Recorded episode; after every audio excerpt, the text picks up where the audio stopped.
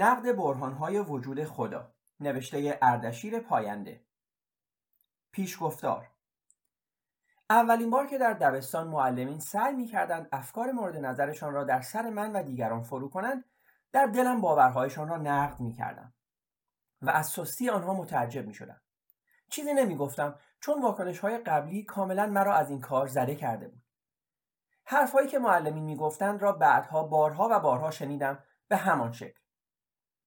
همگی کلیشه‌ای بودند معلمینی که آن حرفها را با شوق زیاد برای کودکان بیچاره تعریف می‌کردند قادر به دفاع کردن از آنها در برابر کودکی ده ساله نبودند حرفهای حاشیه‌ای آن معلمین ادعاهایی بود عجیب که با قاطعیت زیاد بیان می و همگی در ذهن من ثبت می شد.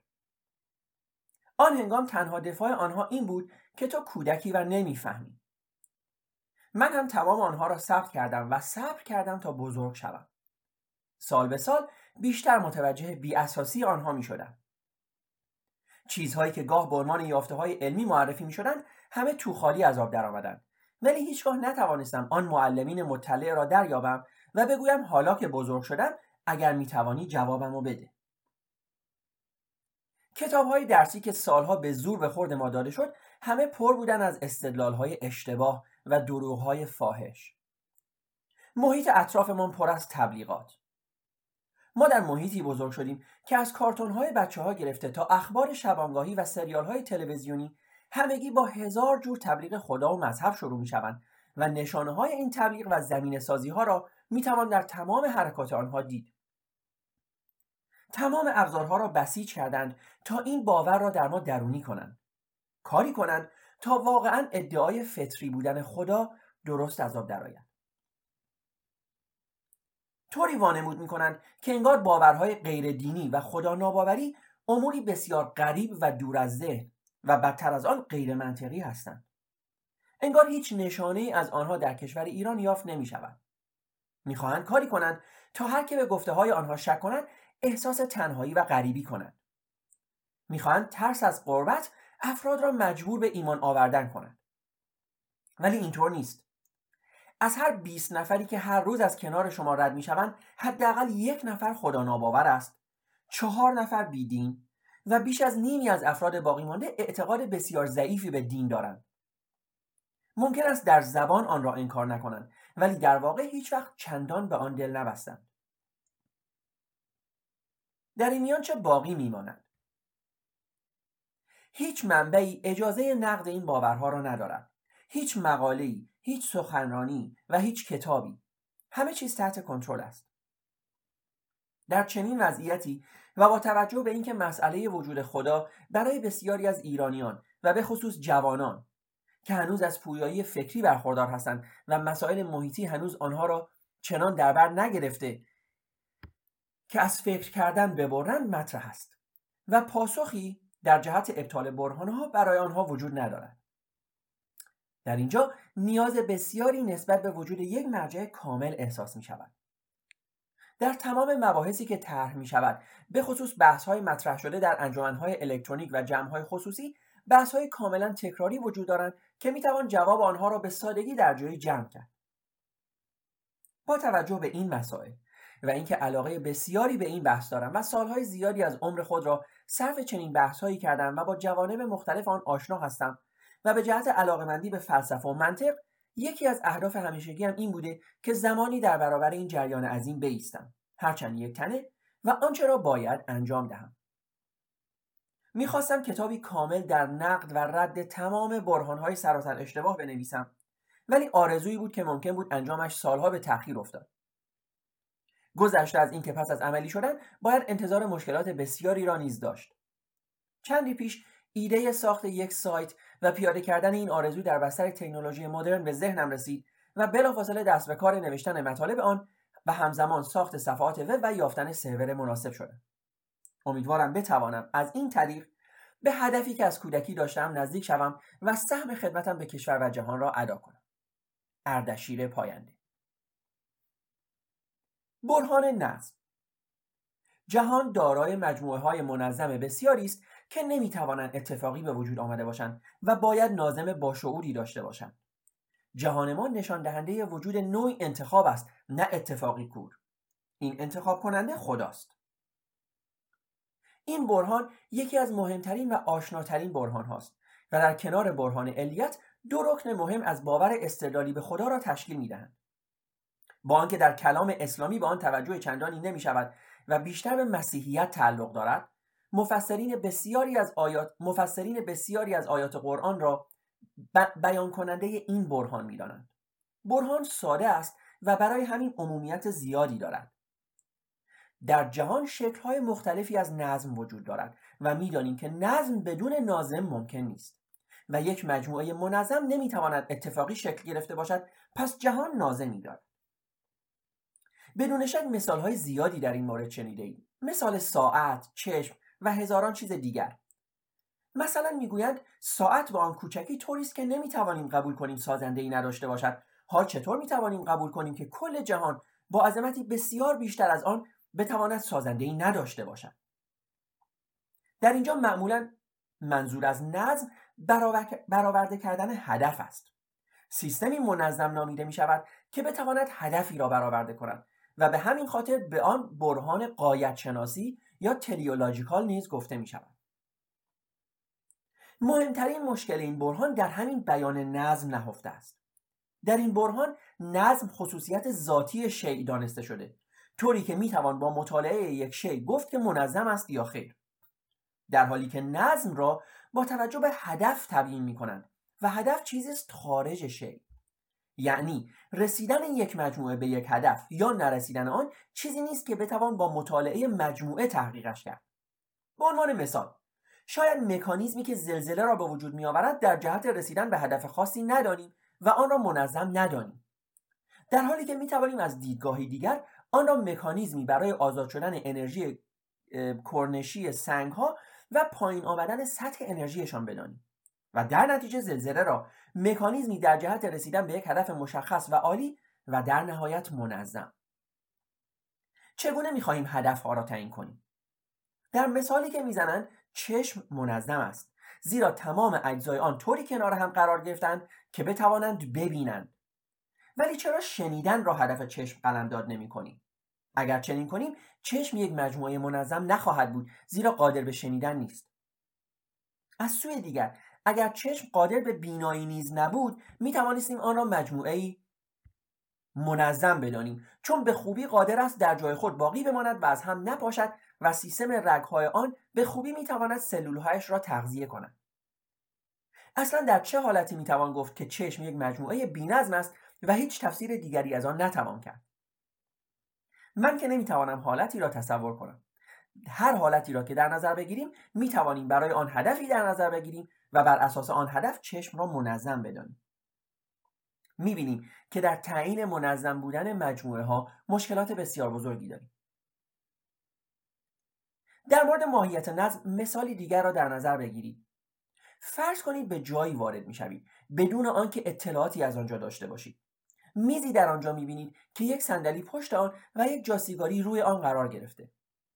روی زمین تعدادی چوب کبریت افتاده و ظاهران طوری است که معلوم است از روی میز افتادن و شکل آنها اتفاقی است. همکنون شکلی برای آنها در نظر بگیرید. بسیار خوب. مطمئنا می توانید شکلی را در نظر بگیرید که به نظر اتفاقی بیاید. خب اکنون با سیستمی روبرو هستیم که آن را اتفاقی می‌دانیم. بهتر است بگوییم احتمال بسیار زیادی می دهیم که اتفاقی باشد. حال فرض کنید ما در دنیایی زندگی می کنیم که در آن گروهی جنایتکار حرفه‌ای وجود دارد که نشان آنها تعدادی خط به هم ریخته است که بسیار شبیه شکل آن چوب کبریت هاست. بسیار خوب. با این فرض جدید چه نتیجه می‌گیریم؟ مسلما نتیجه می‌گیریم که این چوب ها با آن نشان مربوط می شوند و کسی آنها را به آن شکل چیده است. و بعید می‌دانیم که بر اثر یک اتفاق از روی میز پرت شده باشند و چنان شکلی گرفته باشند. فرق در چیست؟ در هر دو حالت امکان به وجود آمدن چنان شکلی در اثر یک پرتاب اتفاقی یکی است و هیچ تفاوتی در مورد چوب کبریتا وجود ندارد. ساختار آنها کاملا مانند یکدیگر است. در حالی که مطمئنیم یکی از آنها اتفاقی است و شک نداریم که دیگری اتفاقی نیست. چرا؟ مشخص است که چیزی در درون این سیستم باعث نشده است تا چنین نتیجه بگیریم. چون آن دو کاملا مانند یکدیگر بودند. بلکه چیزی خارجی یعنی رابطه بین آن سیستم و عناصر دیگر جهان باعث شد چنین نتیجه بگیریم. پس آنچه مشخص است نظم چیزی نیست که بتوانیم آن را به یک مجموعه به تنهایی نسبت دهیم و نیاز به یک قطب دیگر هم دارد و آن معیار قضاوت اینکه چه هدفی مد نظر است و محیط قرارگیری است. با این حساب در مورد ساعت به این خاطر برای سازنده ای در نظر می‌گیریم که نخست ساختارش مناسب نشان دادن گذشت زمان است و گذشت زمان به این شکل قرارداد ما انسان هاست و هدف و معیاری است که برای ما انسان ها عمومیت دارد. پس طبق معیارهای ما این ساعت هدفمند است مانند چوب کبریت ها در حالت دوم. در حالی که می توانستیم با ساختار دیگری از معیارها بار آمده باشیم که این ساعت برای ما هدفمند نباشد. و در نتیجه توجه ما را جلب نکنند مانند چوب کبریت ها در حالت اول. که اگر شرایط خاص دیگری نیز فراهم باشد آن را به هیچ وجه مجموعه منظم نخواهیم دانست.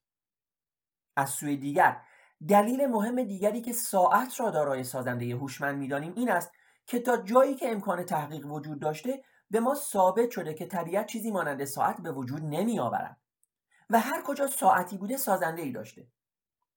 در نتیجه اگر باز هم ساعتی ببینیم به طور استقرایی نتیجه می‌گیریم که سازنده ای دارد در صورتی که اگر قبلا هیچ آشنایی با ساعت نمی داشتیم و چیزهای شبیه آن مثلا چیزهایی که از فلزات سیغل شده ساخته شدند و غیره آن را ساخته شده توسط یک انسان نمی‌دانستیم آن را ساخته شده توسط یک انسان نمی‌دانستیم. می‌دانید مانند چیست؟ ما اگر اکنون یک بلور را ببینیم با وجود آنکه ساختار منظم از نظر هندسی آن را می‌بینیم در حالتی که انگار کنار هم چیده شدند. تصور نمی کنیم که انسانی هوشمند آن را ساخته باشد بلکه آن را به طبیعت نسبت می دهیم زیرا می‌دانیم طبیعت چنین ساخته هایی دارد. در حالی که اگر قبلا با بلورها آشنا نبودیم احتمالا با دیدن ساختار آن احتمال می‌دادیم کسی هوشمندانه اجزای آن را چیده باشد. مسئله مهمی که در مورد این برهان وجود دارد این است که واقعا چه چیزی بینظم است. با توجه به معیارهای منظم دانستنی که معرفی می کنند می توان چیزی را بینظم دانست؟ در مثال معروف و تکراری چشم همه قبول داریم که سیستم بسیار پیچیده ای دارد. متناسب با آنچه از آن طلب می کنیم ولی بهتر است بگوییم از چشم انتظاری داریم که مطابق با توانایی آن است. نه اینکه توانایی های چشم طوری که انتظارات ما را برآورد. بسیار خوب. حال بگویید که با توجه به اینکه چشم محدودیت های بینایی بسیاری دارد و به عنوان مثال سطحی بسیار حساس و آسیب پذیر دارد قادر به بزرگ نمایی نیست. دقت و توان آن از بین می رود و هزار چیز دیگر. باز هم می توان سیستم فعلی را منظم دانست؟ بله. شاید به آن شاید به خوبی آن ایده نباشد ولی این به معنی نامنظم بودنش نیست. زیرا هنوز می تواند هدف دیدن را ارضا کند. اگر چشم ما قادر به تفکیک رنگ ها نبود و همه چیز را تک رنگ می‌دید دیگر آن را منظم نمی‌دانستید. چرا؟ باز هم هدف دیدن را ارضا می‌کرد. اگر قادر به دیدن فاصله بیشتر از یک سانتی متر نبود آن را منظم نمی‌دانستید. چرا؟ باز هم به هدف خاص خود می‌رسید. در نهایت اگر حتی قادر به دیدن نیز نبود چطور؟ چرا؟ باز هم آن را منظم می‌دانستید. زیرا جرمی مادی است که در جای خود به طور پایدار قرار گرفته و با دیگر مواد به طوری برنامه ریزی شده و منظم در تعادل است و لذا منظم. همانطور که انگشت کوچک پا را نامنظم نمی‌دانیم. پس چه زمان به عنصری نامنظم می‌رسیم؟ با این ترتیب با این ترتیب که ما پیش می رویم هرچه وجود داشته باشد برچسب منظم می خورد. اگر کسی به این فکر کند که صرف وجود داشتن نیز برای رسیدن به خدا کافی است باید یادآوری کنم که این مطلب به برهان علیت مربوط می شود و از بحث فعلی خارج است. می‌دانید چرا؟ به این خاطر که برخلاف دیدگاه سنتی این قوانین نیستند که وجود را می‌سازند بلکه قوانین روابطی هستند که با وجودها متناظر می شوند. برخی فکر می کنند قوانینی وجود دارند که به چیزها شکل می دهند و لذا اگر بتوانیم قانونی را بین اشیا کشف کنیم به آن ایده خارق العاده نزدیک شدیم. در حالی که قوانین برداشت ما از وجود اشیا هستند. جهان ما به هر شکلی که می داشت از نظر ما منظم می بود. به هر شکلی. به عبارت بهتر نظم ایده است ذهنی نه قانونی خارجی که از تطابق شی با کل حکایت می کند. اگر چیزی بتواند در سیستم کلی جهان پایدار باشد و رابطه مانند آنچه قبلا دیده این داشته باشد از نظر ما منظم است. مانند قضاوت در مورد شخصیت اجتماعی افراد است. آنچه شهروند خوب یا بد مینامیم به افراد بستگی ندارد. به تطابق آنها با جامعه ای که در آن قرار گرفتن مربوط می شود هر جامعه ای حالت خود را خوب به جای منظم می‌داند و هر کس که مطابق معیارهای آن باشد از نظر آنها خوب یا منظم دانسته می شود اینکه او را خوب یا منظم می‌دانند تنها و تنها به این معنی است که او با سیستم جامعه و اجزای دیگران رابطه هماهنگ دارد. در مورد خود جامعه یا جهان چطور؟ خوب است یا بد؟ مسلما هر جامعه خود را خوب می‌داند همانطور که هر حالتی از جهان منظم نام می‌گیرد. به این خاطر است که کل جهان خود معیار قضاوت در مورد نظم است. و اگر بخواهیم در مورد جهان قضاوت کنیم معیار دیگری برای سنجش نداریم. مانند اندازهگیری طولها که برای تعیین اندازه اشیا آنها را با معیار طول میسنجیم مثلا متر استاندارد. و در عین حال این کار در مورد خود معیار بیمعنی است. مثلا اگر بخواهیم بدانیم اشیا در, در اثر گذشت زمان تغییر طول می‌دهند یا اندازه ثابت دارند آنها را یک به یک با معیار طول میسنجیم و متوجه می‌شویم که برخی از آنها ثابت هستند و برخی نیستند که این تنها از رابطه آنها با معیار حکایت می کنند و ممکن است یک چیز بر اساس معیاری ثابت باشد و بر اساس معیاری دیگر نباشد. مانند منظم بودن و منظم نبودن در مثال چوب کبریت ها حال معیار خود ثابت است یا خیر؟ مسلما ثابت است چون همواره با خود برابر است. حال آیا فرقی می کند که معیار ما چه باشد؟ خیر معیار ما هر چه که باشد همواره نسبت به زمان ثابت است. همانطور که جهان ما نیز هر چه باشد از نظر ما منظم است. در نهایت به این مسئله می رسیم که یا باید اطلاق نظم بر کل جهان را بیمعنی بدانیم زیرا در مورد کل جهان معیار دیگری برای قضاوت نداریم. هرچه هست درون جهان قرار می گیرد و چیزی خارج آن نیست که معیار قرار گیرد. و یا کل جهان را معیار مطلق بدانیم و در نتیجه آن را منظم بدانیم. در حالت اول دیگر نظم یا بینظمی وجود ندارد که بخواهیم از آن وجود داشتن یا نداشتن خدایی را نتیجه بگیریم. در حالت دوم جهان منظم است ولی منظم بودن آن به خاطر قرارداد ماست و ارتباطی با خدا ندارد. همانطور که ثابت بودن همیشگی معیار طول ربطی به جنس آن و اجزای تشکیل دهندهش ندارد و تنها به قرارداد ما مربوط می شود به عبارتی گفتن اینکه کل جهان در حالتی که کل جهان معیار نظم باشد منظم است مانند این است که بگوییم جهان جهان است یا نظم نظم است که هیچ معنای جدیدی ندارد و نتیجه ای نمی‌توان از آن گرفت. برهان نظم به شکلی دیگر در قالب احتمالات نیز بیان می شود این بیان از نظر اکثر متکلمین دینی مورد قبول نیست و ایرادهای زیادی از آن گرفتند البته نه همه. ولی در بین عموم مردم رواج زیادی دارد اگر دسته ای از میمون ها با یک ماشین تایپ بازی کنند احتمال دارد که مجموعه آثار شکسپیر نتیجه شود. مسلما نمی شود پس چطور می توان انتظار داشت جهانی که بسیار بزرگتر و پیچیده تر است بتواند بر اساس اتفاق به وجود آید؟ کافی است احتمال قرار گرفتن زمین در جای مناسب در منظومه شمسی را حساب کنیم و آن را با احتمال پدید آمدن یک پروتئین ترکیب کنیم و غیره. به چنان عدد کوچکی می رسیم که هیچ فرد عاقلی نمی‌تواند آن را قبول کند. متاسفانه برداشت اکثر افراد از احتمالات درست نیست و این ایراد نه تنها به چنین مربوط محدود نمی شود که تمام زندگی آنها را تحت تاثیر قرار می‌دهد و تصمیم گیری ها و نتیجه گیری های آنها را به خطا می کشاند. با این حال به نظر می آید که از این وضع راضی هم هستند. البته شکی نیست که اگر احتمال تشکیل چنین ترکیبی از جهان را محاسبه کنیم عددی بسیار بسیار بسیار کوچک می شود. ولی از این کوچکی چه نتیجه می توانیم بگیریم؟ بعید بودن وقوع آن را هرگز. مسئله بسیار ساده است. اگر فکر می کنید جز این است همکنون آزمایشی کنید تعداد کافی کارت تهیه کنید آنها را از یک تا یک میلیارد شماره گذاری کنید در صورتی که مایل باشید بیشتر. و بعد از بین این یک میلیارد کارت یکی را بیرون بکشید. ترجم نکردید؟ عددی بیرون آمد که احتمال بیرون آمدنش یک در میلیارد بود. چطور چنین اتفاقی افتاد؟ چطور چنین اتفاق بعیدی رخ داد؟ آزمایش را تکرار می‌کنیم و هر بار بدون استثنا چنین اتفاق عجیبی میافتد. البته اگر فکر می‌کنید این احتمال به اندازه کافی کوچک نیست می‌توانید تعداد آن را به توان هزار برسانید و آزمایش را تکرار کنید و تحقیق کنید که هر بار اتفاقی خارق العاده میافتد یا خیر.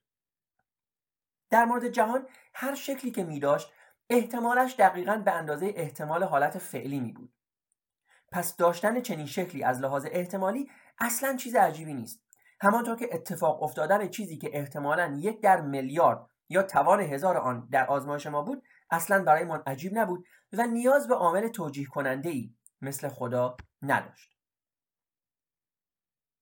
در برخی متون برهان نظم را اینگونه خلاصه می کنند که ساختار جهان نشان دهنده وجود نوعی انتخاب است. که با وجود دقیق نبودن بیان می تواند به خوبی روند کلی آن را مشخص کند. البته و صد البته در نگاه اول چنین می نماید که نظام جهان بر اساس یک انتخاب شکل گرفته. ولی آیا واقعا این طور است؟ نه الزاما. ما به این خاطر احساس می کنیم انتخابی در بین است که عادت داریم برای رسیدن به مصنوعاتی هماهنگ با جهان انتخاب کنیم. ولی هیچ دلیل منطقی نداریم که باور کنیم جهان خود نیز به مانند مصنوعات ما بر اساس یک انتخاب ایجاد شده. همانطور که اگر انتخابی در بین نباشد و به شکلی به وجود آید مانند آنچه در مورد چوب کبریت ها وجود داشت برای تکرار آن باید حتما انتخاب کرد در حالتی که خود آن نقش کلی و اولیه فاقد انتخاب بود. علاوه بر این حتما باید به این مسئله توجه کرد که در مورد بسیاری از چیزها در جهان انتخابی درونی وجود دارد. اینکه من به شکل فعلی هستم انتخابی است که توسط اجزای موجود در جهان انجام شده و نیاز به توجیه خارجی ندارد. اگر مسائل را تحلیل کنیم می‌بینیم که اجزای مختلف چنان به هم وابسته هستند که بسیاری از آنها به لحاظ ساختار توسط ساختار سایر اجزا مشخص می‌شوند و نمی‌توان آنها را به عنوان مسائلی جدا در نظر گرفت. اگر بخواهیم مشکل این برهان را خلاصه کنیم می‌توان گفت مشکل اصلی و عمده آن بست دادن آن است. انسان آنچه را در اطراف خود مشاهده کرده. همراه با قضایا و احکامشان به کلیترین چیزها بست داده بدون اینکه در این انتقال به شرایط دقت کند. در مثال های زیادی که زده می شود مثلا انسان با تمام پیچیدگی هایش دلیلی برای وجود یک آفریننده فراجهانی دانسته می شود حال نباید این را پرسید که اگر چنین چیزی باشد خدایی که خود نیز یک موجود باشعور و هماهنگ فرض می شود نیز حتما و حتما منظم است و در نتیجه باید آفرینندهای بالاتر از خود داشته باشد. مسلما چنین چیزی را قبول نمی کند.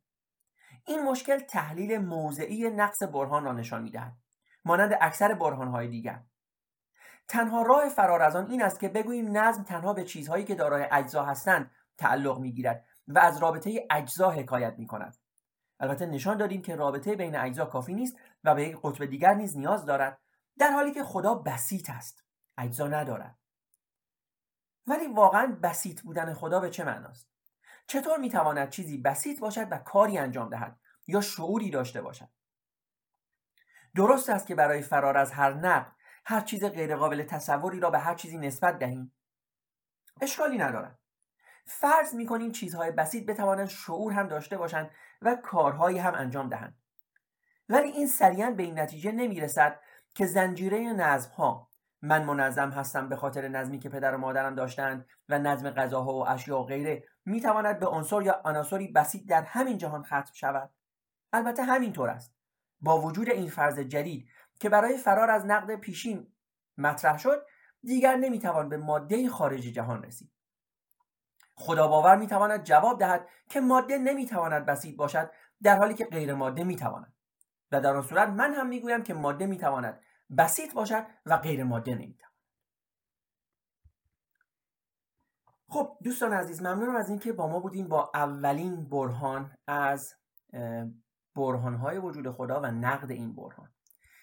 برهانی که در اینجا مطرح شد برهان نظم هست و گاهی اوقات همینطور که این کتاب هم گفت به اون برهان تلیولوژیکال هم گفته شده یا برهان قایت شناسی ببینید این برهان به این شکل اصطلاحا در منطق چیده میشه.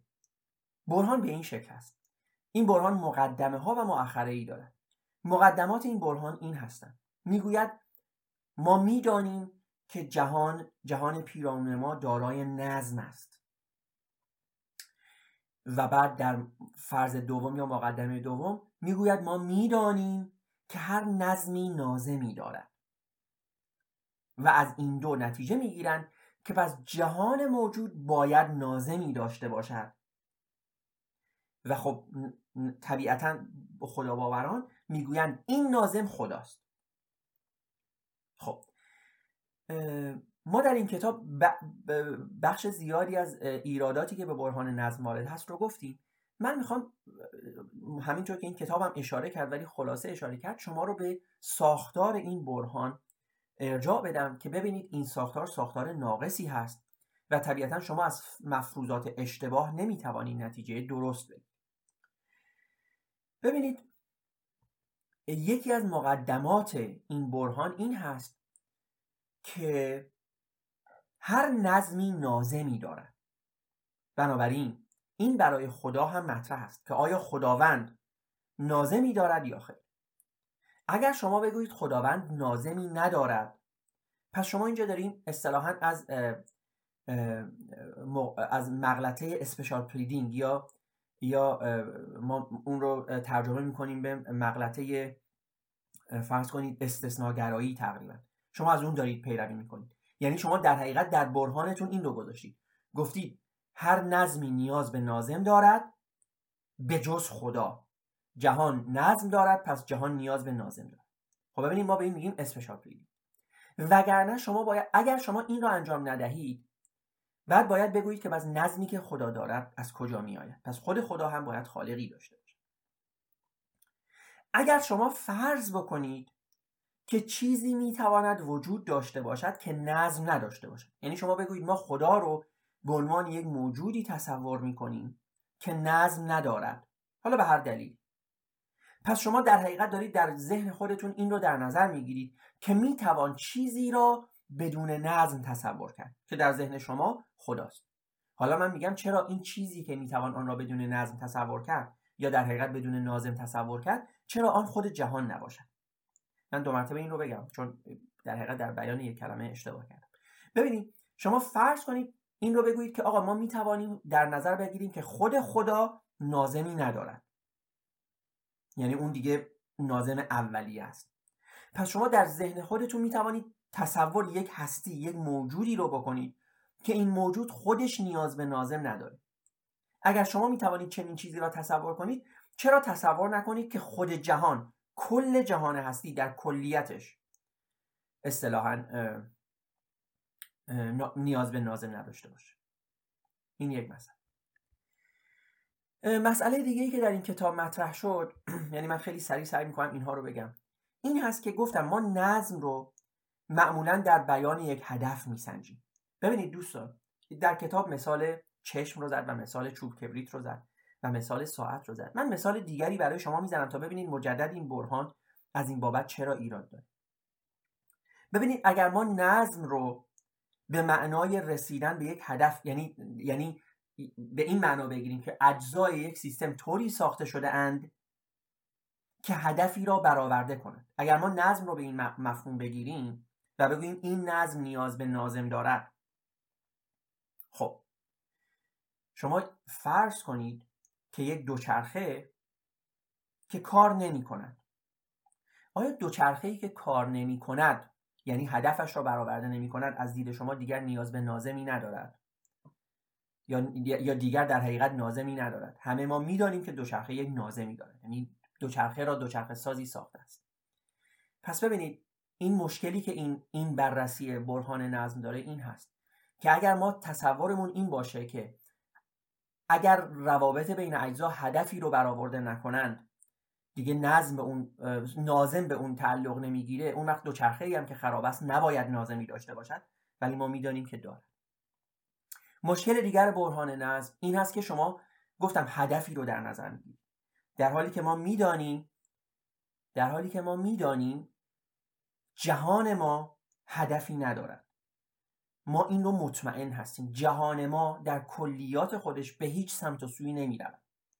البته باورمندان و خداباوران ادعایی دارند که می‌گویند این جهان به سمت مثلا فرض کنید یک روز موعود یک روز قیامت به سمت یک بهشت و جهنم موعود می رود. ولی اینها صرفا ادعاست. آنچه که ما می‌دانیم این است که جهان چه زمانی به وجود آمده.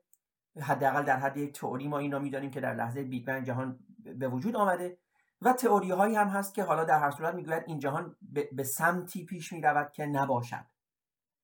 حداقل بر اساس یک تئوری جهان ما در حال گسترش بیوقفه هست و این گسترش بیوقفه تا هشت حدودا حالا تا البته نه تا هشت در حقیقت تا تریلیون تریلیون تریلیون تریلیون تریلیون تریلیون تریلیون تریلیون سال ادامه خواهد یافت و بعد جهان ما نیست خواهد شد. خب پس می‌بینید که جهان ما به سمت هدفی پیش نمی رود اصولا این رو ما باید یادمون باشه که هدف چیزی هست که ما تعیین می‌کنیم. هدف برای یک موجود با شعور دارای معنی است. این شما هستید که مثلا برای روز خودتون هدفی دارید. می‌گویید من امروز می‌خواهم این کار رو انجام بدهم و برای, برای رسیدن به آن هدف برنامه میچینید جهان ما به نظر می‌رسد که هدفی ندارد. به عنوان مثال میلیون ها حیوانی که به وجود آمدن و منقرض شدن که به نظر می‌رسه در به وجود آمدن و انقراض اونها هیچ هدفی نبوده. آمدن بنا به دلایل طبیعی نتونستن با محیط سازگار بشن و منقرض شدن. مسئله دیگر مثالی است که این کتاب زده من اینا رو سریع فقط بررسی می‌کنم. مثال چوب کبریت ها ببینید اگر شما گفتم اگر شما وارد یک اتاقی بشید و ببینید یک سری چوب کبریت روی زمین ریخته از دید شما چون این ساختار منظمی ندارد یعنی از دید شما ممکن است بگویید شاید مثلا دست کسی خورده به, به یک قوطی چوب و همه این چوب کبریت ریخته. در حالی که ممکنه اتفاقا شما بعدش بتونید مثلا دوربین مداربسته رو گیر بیارید و ببینید یک کودک اون چوب کبریت ها رو با همون ساختاری که می‌بینید روی هم قرار داده. یعنی در ذهن اون نظمی بوده که شما اون رو ندیدید چون از دید شما اون بی نظم بود. پس این هم یک مسئله دیگه است. و اما آخرین چیزی که من می‌خوام راجع به این برهان نظم صحبت کنم چون اینجا به این مثال رسید این مثال هست. دوستان دقت بکنید. ما این رو بارها و بارها شنیده ایم از باورمندان. اینکه اگر دسته ای از میمون هر کدوم جلوشون یک ماشین تایپ باشه و اینها تایپ بکنن آیا هرگز احتمال داره که بتونن مثلا یک کتابی مثل کتاب هملت رو بنویسن؟ می‌خوان از این نتیجه بگیرن همینطور که این کتاب هم بیان کرد. می‌خوان از این نتیجه بگیرن که بس این جهانی که ما داریم با تمام این نظمش نمی‌تواند اتفاقی باشد. ببینید مشکل این کجاست. اولا دقت بکنید دوستان. اگر شما به بی نهایت میمون بی نهایت ریاضی منظورم اگر شما به بی نهایت میمون یک دونه ماشین تایپ بدید در کسری از ثانیه در کسری از ثانیه تمام کتاب های دنیا رو که نوشته شده یا خواهد شد برای شما تایپ کنند اینجا منظور من بینهایت ریاضی. و شما اگر به یک میمون بینهایت زمان بدهید باز هم خواهد توانست تمام کتاب هایی رو که چاپ شده و چاپ خواهد شد برای شما تایپ بکنه. اینجا, اینجا دقت کنید که ما از بینهایت ریاضی داریم صحبت می‌کنیم. حتی یک میمون با بینهایت زمان می‌تواند تمام کتاب های دنیا رو که هنوز هم نوشته نشده بنویسه یعنی می‌تواند مثلا فرض کنید کتابی را که آقای جورج آر آر مارتین هنوز ننوشته مجموعه داستانهای بازی تاج و تخت رو هنوز تموم نکرده اون میمون اگر بی نهایت به زمان بدید اون کتاب رو هم می‌نویسه قرآن رو هم تایپ خواهد کرد انجیل رو هم تایپ خواهد کرد. تمام حرفهایی رو که یک انسان ممکنه بزنه و هرگز در طول عمرش موفق به تایپ کردن اونها نشه بنویسه. چون ما اینجا با اعداد بزرگ و در این مثال با اعداد بینهایت سر کار ببینید دوستان ما وقتی داریم راجع به تاریخ دنیا صحبت می‌کنیم این تاریخ تاریخ بسیار طولانی هست. از عمر جهان هستی بالغ بر 13 میلیارد سال میگذرد. این رو شاید شنیده باشید که اگر ما که اگر ما تاریخ جهان هستی رو در بخواهیم در یک روز 24 ساعته خلاصه بکنیم انسان فقط در ثانیه آخر در دقیقه آخر در ساعت آخر پا به این هستی گذاشته. یعنی تمام ثانیه های دیگه این روز رو هرگز انسانی در کار نبوده. اینها رو دقت بکنیم. ما وقتی با اعداد بزرگ سر و کار داریم طبیعتا این مسائل هم به وجود میاد. بنابراین بله این هم که این هم که شما بگویید آیا این جهان می‌تواند به این شکل به وجود آمده باشد که تمام این پیچیدگی را داشته باشد؟ بله. چون تاریخ چون زمان بسیار زیادی از جهان هستی ما گذشته. این رو باید دقت بکنید. جهان هستی ما همیشه به این شکل نبوده. مثلا شما فرض کنید در میلیاردها سال پیش اصلا کهکشانی وجود نداشته. وقتی کهکشان ها وجود داشتند منظومه شمسی نبوده. وقتی منظومه شمسی بوده کره زمینی وجود نداشته. زمانی که کره زمین وجود داشته اصطلاحا یک توده مذاب و داغ بوده. و از این زمان مدت ها گذشته تا اولین حیات های تکسلولی شکل گرفته. دقت بکنید حیات های تکسلولی. و باز از این حیات های تکسلولی میلیون ها سال گذشته تا اولین حیات های چند سلولی اصطلاحا اون هم در بستر دریاها به وجود اومده. و میلیون ها سال گذشته تا اولین موجودات چند سلولی موفق شدن پا رو از آب بیرون بذارن. حالا طبیعتا اینجا صحبت ما این نیست که راجع به تاریخ جهان و تاریخ انسان صحبت بکنیم. اما من می‌خوام بگم ببینیم از همه اینها میلیون ها سال گذشته. پس بنابراین این این ادعا که اگر ما یک میمون رو نمی‌دونم با این ماشین تایپ بذاریم آیا مجموعه آثار شکسپیر رو تایپ می‌کند خیر. شما اگر به ده میمون اگر به صد میلیون میمون. اگر به میلیاردها میمون مثلا میلیارد سال زمان بدید شاید نتونن این کارو بکنن. اما گفتم اگر به بی نهایت میمون بی نهایت ماشین تایپ و بی نهایت زمان بدید یا به بی نهایت میمون یک ثانیه زمان بدید یا به یک میمون بی نهایت زمان بدین بله همه این کتاب ها رو می‌تونه تایپ بکن خب. اما برای اون دوستانی که معتقد هستن من این, این رو هم بگم. برای اون دوستانی که معتقد هستن به هر حال این نظم وجود داره در دنیا. خیر این نظم در دنیا وجود نداره دوست. ببینید. ما عصبی داریم به اسم عصب لارینجی اگر اشتباه نکنم. حالا می‌تونید سرچش بکنید با عنوان لارینجیال نرو یا عصب لارینجی من نمی‌دونم در فارسی دقیقا چطوری ترجمه میشه. احتمالا همین ترجمه. دقت بکنید دوستان در وجود انسان این عصب از عصب هست دیگه یعنی بنابراین به مغز مرتبط این عصب از سر شما شروع میشه میاد میره از زیر رگ قلب شما دو مرتبه بر میگرده بالا و میاد در جای در حدود گوش شما قرار می‌گیره. دقت کنید. به جای اینکه مسیر مستقیمی رو از مغز شما به گوش شما طی بکنه یک مسیر مستقیم. میاد میره از زیر رگ قلب برمیگرده به بالا. در مورد انسان این یک کم خندهدار هست. در مورد زرافه که گردن طولانی تری داره بسیار خندهدار هست. از مغز زرافه شروع میشه. تمام مسیر گردن زرافه رو تا پایین تا سمت قلبش میره. تمام مسیر گردن زرافه رو برمیگرده بالا و به جایی در حدود گوشش متصل میشه. آیا این یک نظمه؟ آیا یک کسی که می‌خواد عصبها رو طراحی بکنه اینگونه طراحی می‌کنه عصب رو دوستان؟ دقت بکنید. شما اگر بخواید یک خونه ای رو سیم کشی بکنید مثلا از کنتور برق بخواید فرض کنید به یک پریزی که بالای کنترل برق قرار داره سیم بکشید آیا میرید این سیم رو در تمام خونه می‌کشید و بعد برمیگردید به اون پریز برق؟ خیر یک سیم مستقیم می‌کشید. هیچ خدا باوری این رو نمی‌تونه توجیه بکنه چرا این اتفاق افتاده. در حالی که فرگشت و انتخاب طبیعی این رو به راحتی چی می‌کنه؟ توجیه می‌کنه و توضیح میده.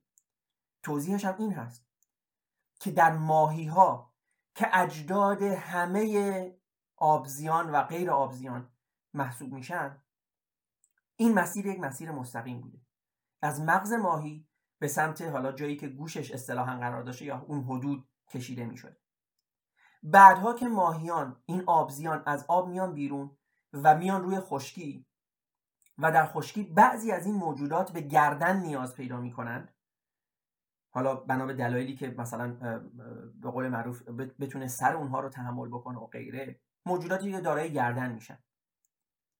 این عصب چون در ابتدا در نیاکان ما مسیر مستقیمی رو از مغز فرض کنید به جای در گوش ولی از کنار قلب ماهی طی کرده این در پروسه تکامل و پروسه فرگشت همین رو طی کرده منتها بعضی از موجودات دارای گردن شدن و این رگ کماکان به مسیر خودش ادامه می‌داد بنابراین حتی در زرافه هم که گردن بزرگی داره این رگ چون نسل به نسل به این گونه منتقل می شده کماکان باید تمام مسیر رو طی بکنه تا اصطلاحا تا پایین گردن زرافه و بعد دو مرتبه تمام مسیر رو طی بکنه به بالای گردن زرافه. آیا به نظر شما موجودی که چنین طراحی انجام میده اگر فرض کنیم که خدایی وجود دارد آیا به نظر شما این موجود موجود واقعا دارای نظم و دارای عقلی هست؟ همون مثال سیمکشی رو به یاد بیاریم. بله. این هم یک مسئله دیگر هست. و آخرین موضوع من حالا ببخشید میگم آخرین موضوع ولی اینجا این رو هم لازمه تکرار بکنم چون این رو هم توی این صفحه دیدم.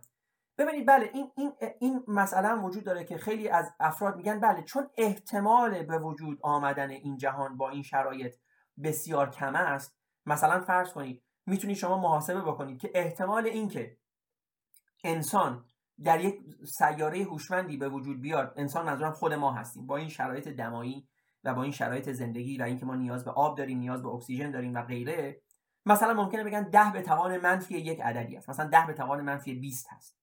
میگن چون این احتمال بسیار بسیار کوچک است پس به وجود آمدن ما خودش یک معجزه است. خودش نشون میده که یک نازمی بوده که قصد داشته این کارو بکنه. خب این البته به یک برهان دیگری هم برمیگرده به اسم cosmological argument که این رو بعدها بررسی خواهیم کرد. اما چون اینجا مثالش آمده بود من این رو می‌خوام بگم. ببینید خیر این گونه نیست. شما دقت بکنید باز هم مثل مثالی که این اصطلاحا این کتاب زده رو من دارم. اگر شما روی کارت هایی از یک تا یک میلیارد بنویسید و به طور شانسی یک کارت رو بکشید فرض کنید یک عددی در میاد دیگه. بیاین فرض کنید اون عدد 69 هست. مثال فرض کنید اون عدد 100 هست. فرض کنید اون عدد 200 هست. فرقی نمی‌کنه. یک عددی رو تصور هزار هست. دقت بکنید احتمال اینکه شما عدد هزار رو بین کارت های یک تا یک میلیارد بکشید یک میلیاردیون هست. و در عین حال شما موفق شدید که کارت هزار رو بیرون بکشید. از دید اون کسی که از دید اون کسی که از قبل می‌خواد بررسی بکنه بله احتمال اینکه هزار رو بکشه بیرون یک میلیاردیون هست. اما نهایتا این احتمال وجود داره که همین هزار از مجموعه این کارت ها بیاد بیرون. به همین شکل دنیای ما می توانسته مسیرهای بسیار متفاوتی رو طی بکنه. در این شکی نیست. مثلا شاید اگر سیاره اگر سیارکی به کره زمین برخورد نمی‌کرد و دایناسورها منقرض نمی‌شدن شاید هرگز امکان به وجود آمدن موجوداتی که نهایتا به ما انسانها ختم شد وجود نمی داشت شاید ما انسانها هرگز روی کره زمین نمی بودیم و در عین حال این اتفاق افتاده. این مثال ها رو شما در زندگی خودتون هم می‌تونید بزنید. همین الان احتمال این که شما مثلا امشب رو در مهمانی باشید ممکنه احتمال خیلی پایینی باشه. و در این حال امکان داره که شما امشب به یک مهمانی دعوت بشید و در این مهمانی باشید.